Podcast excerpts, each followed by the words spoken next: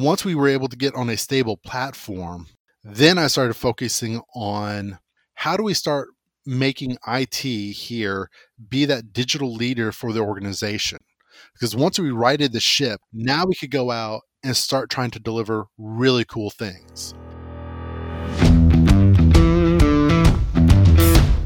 Technology is transforming how we think, how we lead, and how we win. From Intervision, this is Status Go, the show helping IT leaders move beyond the status quo, master their craft, and propel their IT vision. Hang around college athletics for very long, and you will undoubtedly hear something about the portal. Listen to an ESPN broadcast talk about the men's and women's basketball rankings and you're likely to hear a new stat, the net. Today, we have a unique opportunity here on Status Go. Our guest today is the CIO for the NCAA, Judd Williams. Judd and his team have built some of the most innovative apps in college athletics. Welcome to the show, Judd. Thank you. I'm uh, excited to be here. Uh, it is great to have you here, man. I really want to dig into the stories behind the innovation you guys are driving, but I think we have to start earlier than that. We need to go back in time, go back seven years. Take us back. You are the brand new CIO of the NCAA. First, that had to be pretty cool. But what what was it like? What did you find?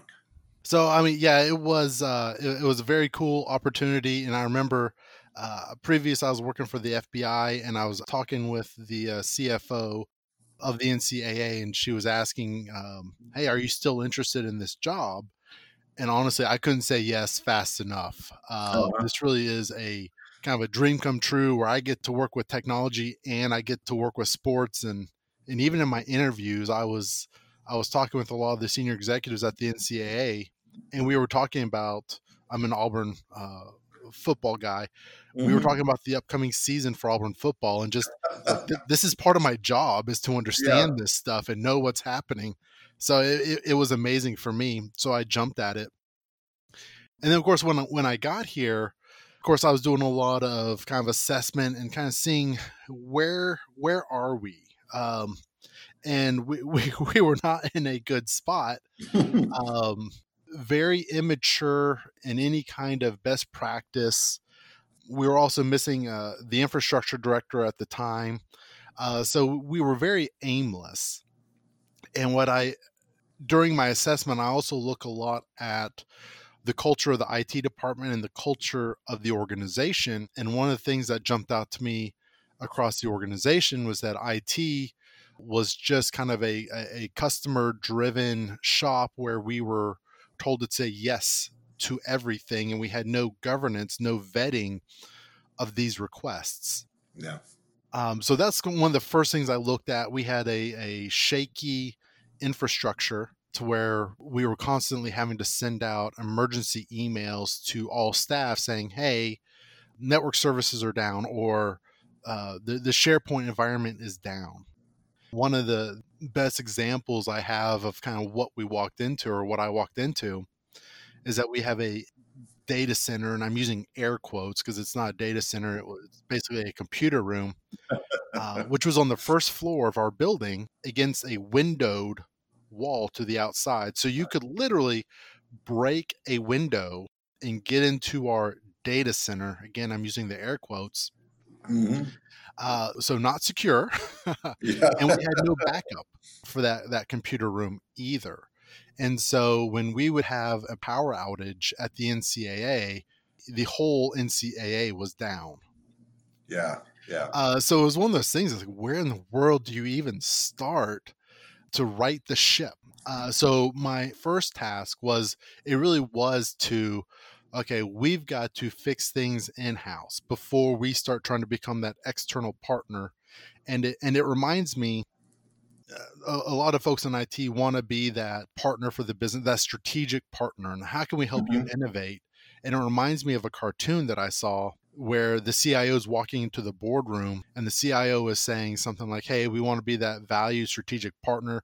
We want to help you innovate and deliver new technology. And the people at the boardroom are like, That's great. Can you just get our printers to work first? Yeah. Yeah. Um, exactly. And so that really that stuck with me. So a lot of my focus was how do we get because we were averaging like a 97% uptime of our critical services we've got to improve that and so it took a lot of uh, kind of open conversations internally which is one of the culture pieces i wanted to work on is i wanted to have a trusted relationship with everyone on my staff to where they can tell me the good and more importantly the bad bad because uh, yeah. that is where you get the real ideas and if you can get that level of trust like hey i want to hear what's bad it's not going to be held against you i need to know what to fix Right, right. Uh, so we started working on that, and of course, I was going to my boss, the CFO.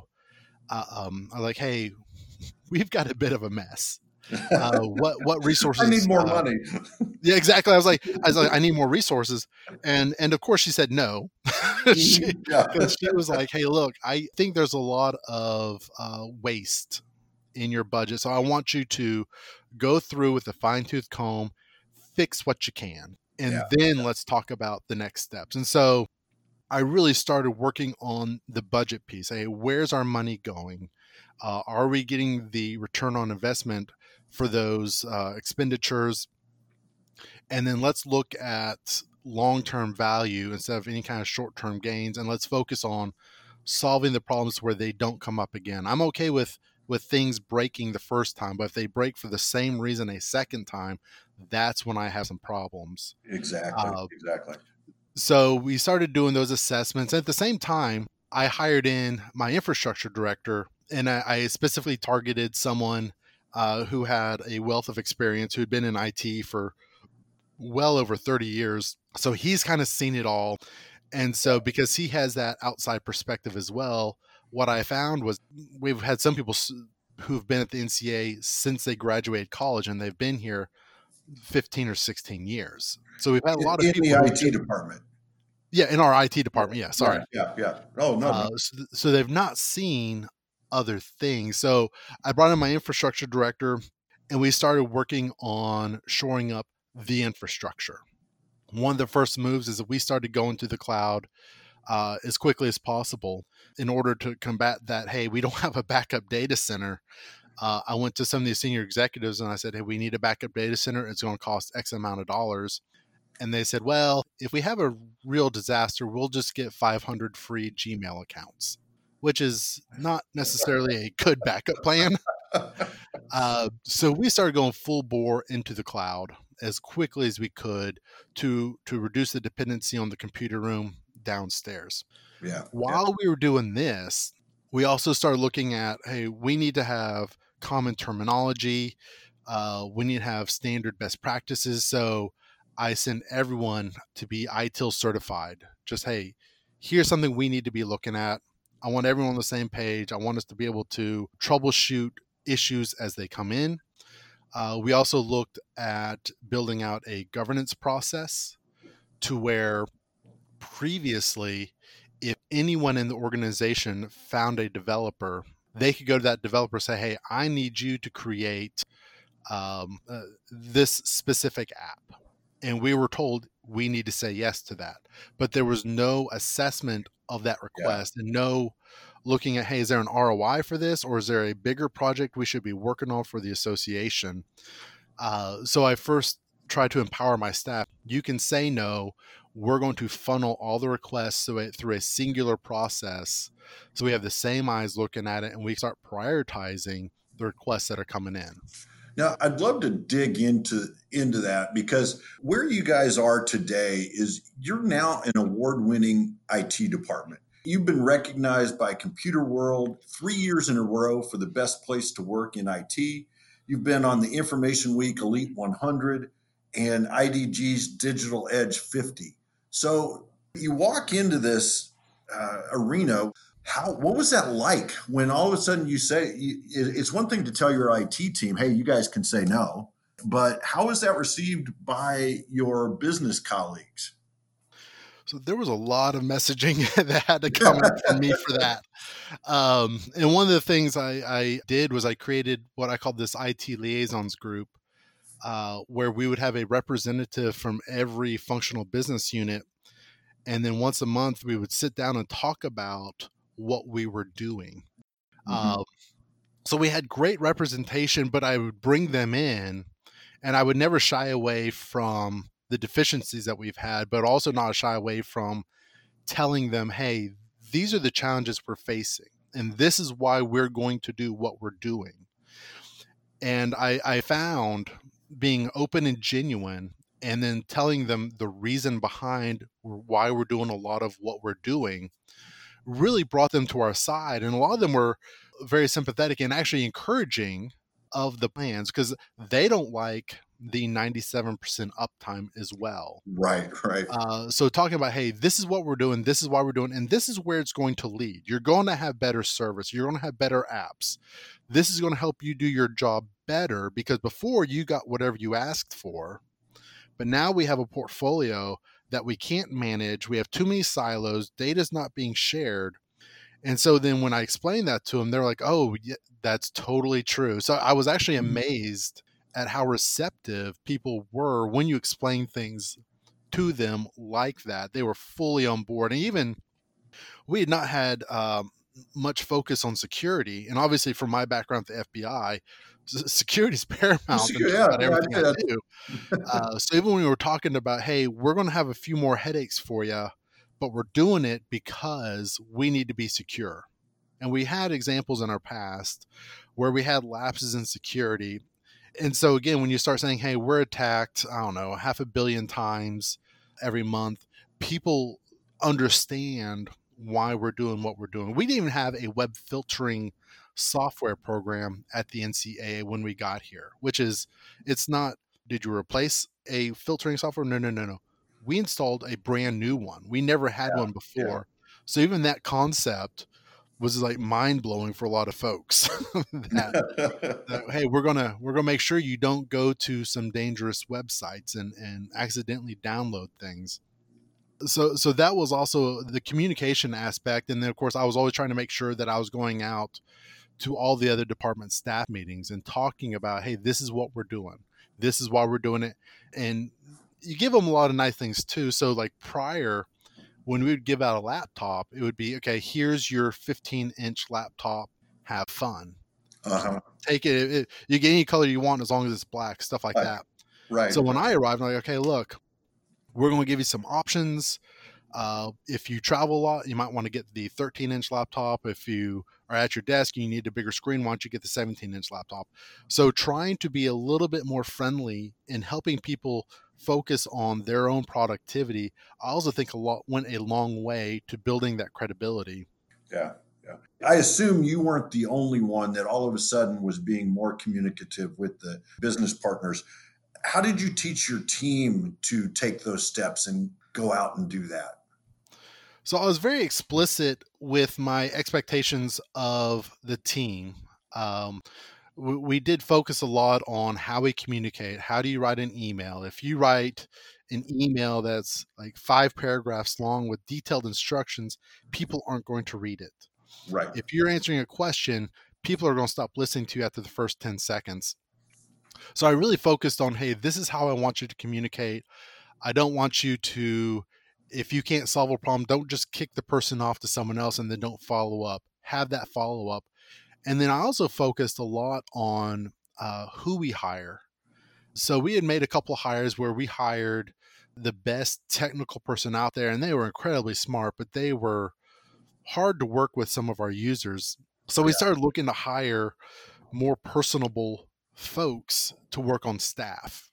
And honestly, my view is, anyways, that technology shifts so fast. Even if you're technically proficient, the technology is changing.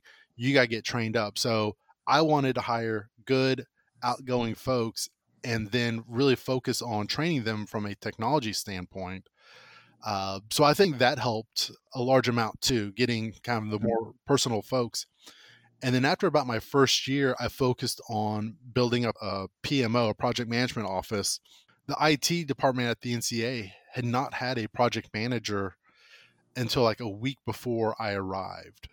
Uh, so also building up a PMO where you have someone in charge of interacting with a lot of our users also went a long way, which also kind of brings into the leadership team that I wanted to build. And I was very uh, conscious about who I was choosing uh, to really complement and shore up my weaknesses. Um, so when I was looking at the the PMO director, I was looking for someone very gregarious, very outgoing, who can talk to just about anybody and make who someone who could be delivering bad news and still right. have the other people feel good about it when it's over. So um, that's a real skill. it really is. Uh, and, and, so I hired Christy, and, and she's been amazing in that role. And she just has that skill that I don't have. And and then I hired uh, Mark for my infrastructure director role, who brings that wealth of experience. Uh, but knows how to push folks and, and also push a lot of our vendors he's really skilled at that being aggressive in some of those things which is also kind of a weakness of mine so when I was assembling the management team, I was really looking who's going to complement, who's going to be strong where I'm yeah. weak. And it really worked out well to again recreate and restructure the culture of the IT department and then help shape it across the entire organization. Uh, so again, it's very uh, mindful of the personalities I was hiring and making sure my sole focus wasn't necessarily technology. And I think that was a huge shift for us in our pre-call, you you got into that bit about culture and what you were trying to do to change the culture, empower your team. Could you talk about some of the results that you've seen because the culture has changed? I think so. There are a couple aspects to that. I think first and foremost, obviously, when we empowered the folks that hey, you can start pushing back on some of these requests, because I, I felt like before they were just tired and worn down. They mm. saw bad decisions being made that, hey, we want this solution. Can you make it happen? But now, by empowering them, their morale started to increase, that they felt like they had some control over the direction of the association and they can lend their expertise into shaping some of these solutions. So you started seeing an uptick in morale that way. Yeah. Yeah. Also, when we were focused on trying to improve processes and uh, improving our infrastructure, we were starting to work with uh, up to date technology. So we were on kind of Exchange in the cloud in the fall of 2014, uh, which is well ahead of a lot of other organizations. So once people started seeing hey, we're fixing a lot of the issues that have been plaguing us for years, and we're starting to work with cool new technology, the morale really started to increase at that point. And all of that, if I'm fast forwarding a couple of years, as we started to shore up the infrastructure, we were pretty quickly at four nines uptime. Uh, mm-hmm. The number of emergency emails that went out to talk about outages almost decreased overnight. So once we were able to get on a stable platform, then I started focusing on how do we start making IT here be that digital leader for the organization. Because once we righted the ship, we had the platform. Now we can go out. It was, I mean, it was the crawl, walk, run. Now right. we could go out and start trying to deliver really cool things. And that's when I started looking at everyone's performance management. And I said, I want everyone to have 10% of their time researching something that they're interested in related to technology. And I gave oh, him uh, access to uh, like online training like Safari Books or now it's I think it's O'Reilly Books, which had webinars, videos, every technology book under the sun. Gave him access to Gartner for technical professionals, so they had access to learn new things. And now that we had platforms where we can spin up new environments just for them to play around with. Hey, I want you to look at machine learning. I want someone to research blockchain. How could that impact us? I want someone to look at virtual assistants. How could we leverage something like that? That again just fueled the the everyone in the department wants to be challenged. They want to be working with the the latest and coolest tools. So again, I think that also just kind of um, increased morale significantly. Yeah, that's a great segue into the last part of what I want to talk with you about today are some of these applications that you guys built. Not because I think all of our listeners are going to go out and build the next great uh, sports app, but it shows the innovation and how your team was able to influence the the direction of some of the some of the business units. So first let's let's turn our attention to those apps.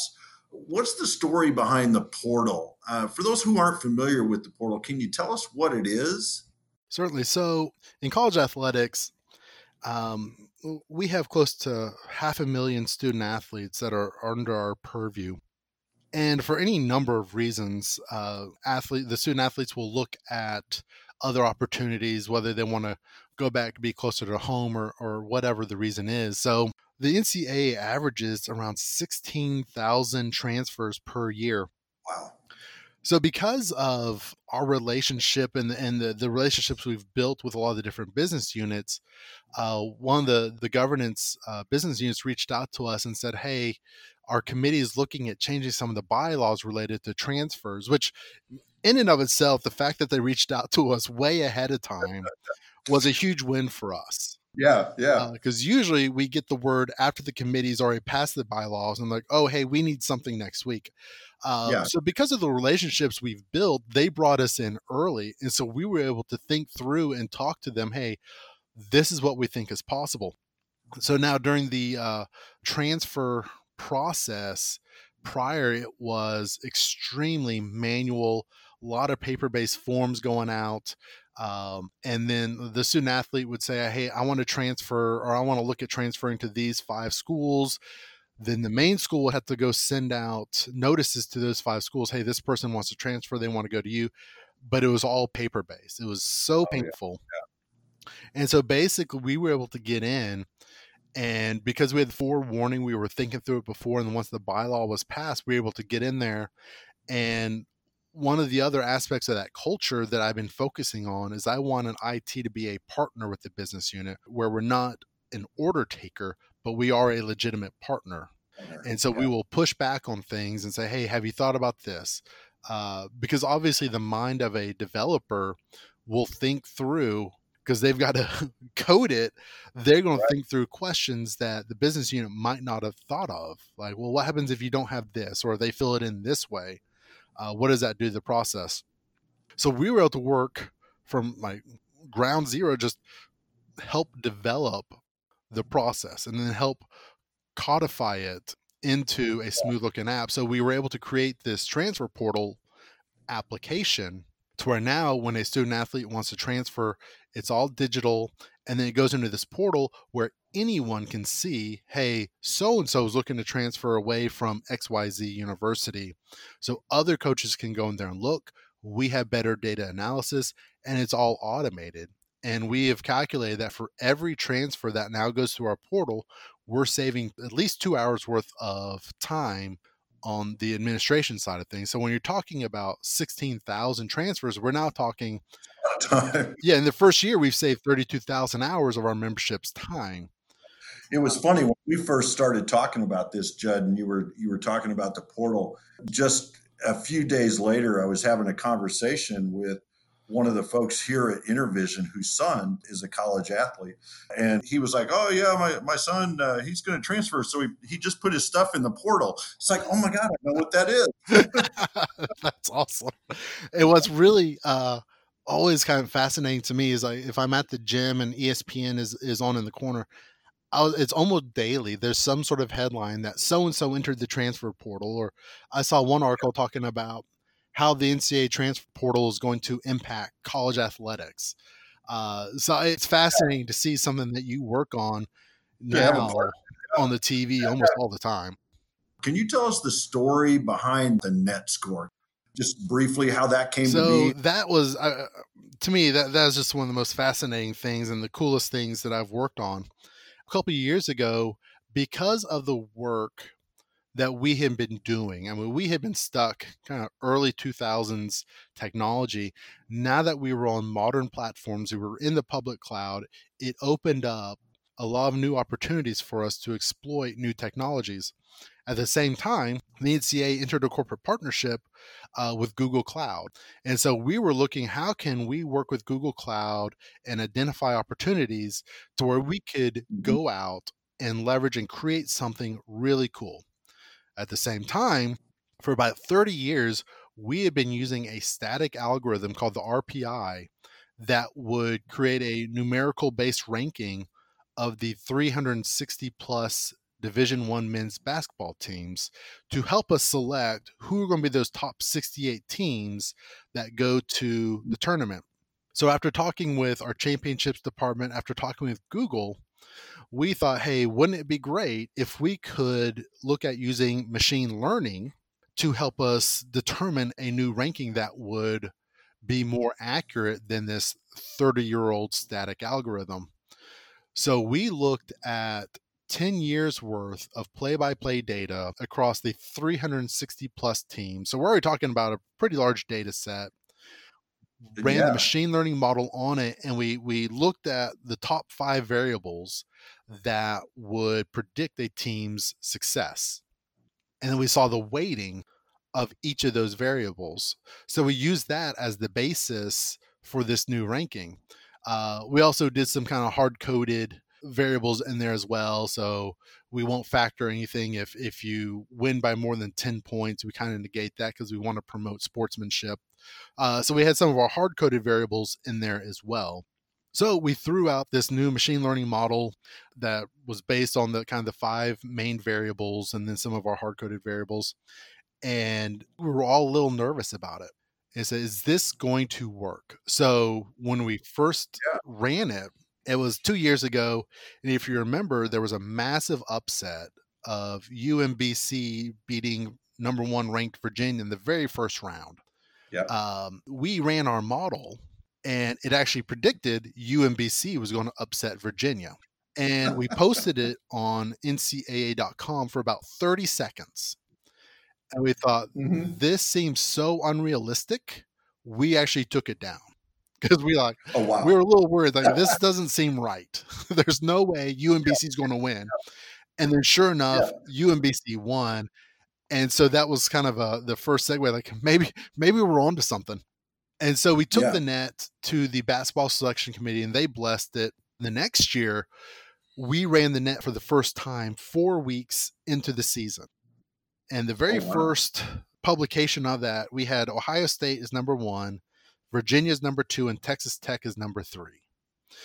So Mm-hmm. fast forward to the end of the season, the championship game had Virginia versus Texas Tech.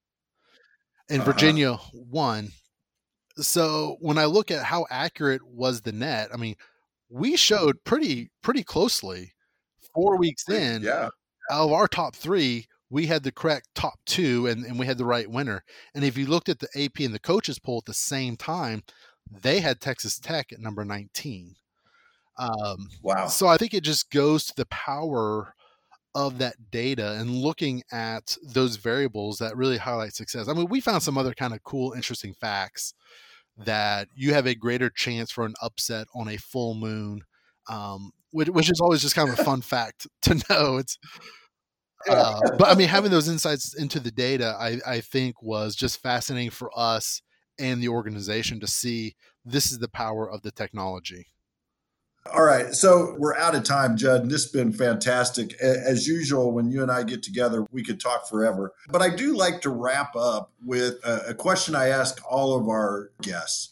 Our listeners out there are IT leaders, they're CIOs, they're senior IT leaders in a wide variety of industries. But what's one thing that you would tell them to go do today because they listened to our conversation? So the one thing I would say, and I don't know if I'm treading on any kind of trademarks, is is the Nike just do it. Uh, so I think for IT to be a leader in any organization, I think you have to know when to ask for permission and when to ask for forgiveness. And honestly, I'm at the point where I just want to go out. IT owns the data. We, we have all the data in the world across all of our business units. So start with a pilot, test out something new. So one of the things that we've done uh, with our eligibility center, we will process a quarter million applications of high school seniors who want to be collegiate student athletes. Wow. In that process, we will get a high school transcript that we will then manually hand enter into our system. So we just say, you know what? We think that there is a technology out there that can help that process. And we just started to do a pilot. Now, we informed the business unit after we looked at the technology, we looked at the feasibility, but we were already kind of running with a pilot to say, hey, let's just see what happens with this. And, and a lot of that also comes back to the IT leader understanding the business of the operation and where the pain points, where's waste, where where can dollars be saved. But we just started doing it. We had the data, we had some initial positive results, and then we went back to the business unit and we said, "Hey, look, how would you like to save what we think is like 200,000 a year? We're paying for it and it'll make your process even better." Um, it, yeah. it, got them interested and we just took that first step we didn't wait for someone to ask us we didn't wait for someone to invite us to the meeting or to the table to say hey what can you guys deliver we had the technology we had the know-how and even if it failed i mean we were talking about like a, a little $20000 investment eh, right, so that's right. why i just say just go out there and just start doing it and if you get positive results no one's going to be mad at you if you're like, hey, I could save you two hundred thousand dollars, and you know what, I paid for the pilot. No one's going to say no to you, and if they do, then your organization has other problems. Exactly, exactly. Judd, that is great advice for uh, any leader out there, IT or otherwise, is to to try to find a problem, identify a problem, and solve it. Just do it. Just go do it. I really want to thank you for spending the time today, Judd. I know you're incredibly busy, and I appreciate you carving out time to talk with us today. So thank you. No, I thank you. I appreciate it, and I hope it was uh, helpful for some folks. To our listeners out there, if you have a question or want to learn more, go to intervision.com. The show notes will provide links and contact information. This is Jeff Ton for Judd Williams. Thank you very much for listening. You've been listening to the Status Go podcast. You can subscribe on iTunes or get more information at intervision.com. If you'd like to contribute to the conversation, find Intervision on Facebook, LinkedIn, or Twitter. Thank you for listening. Until next time.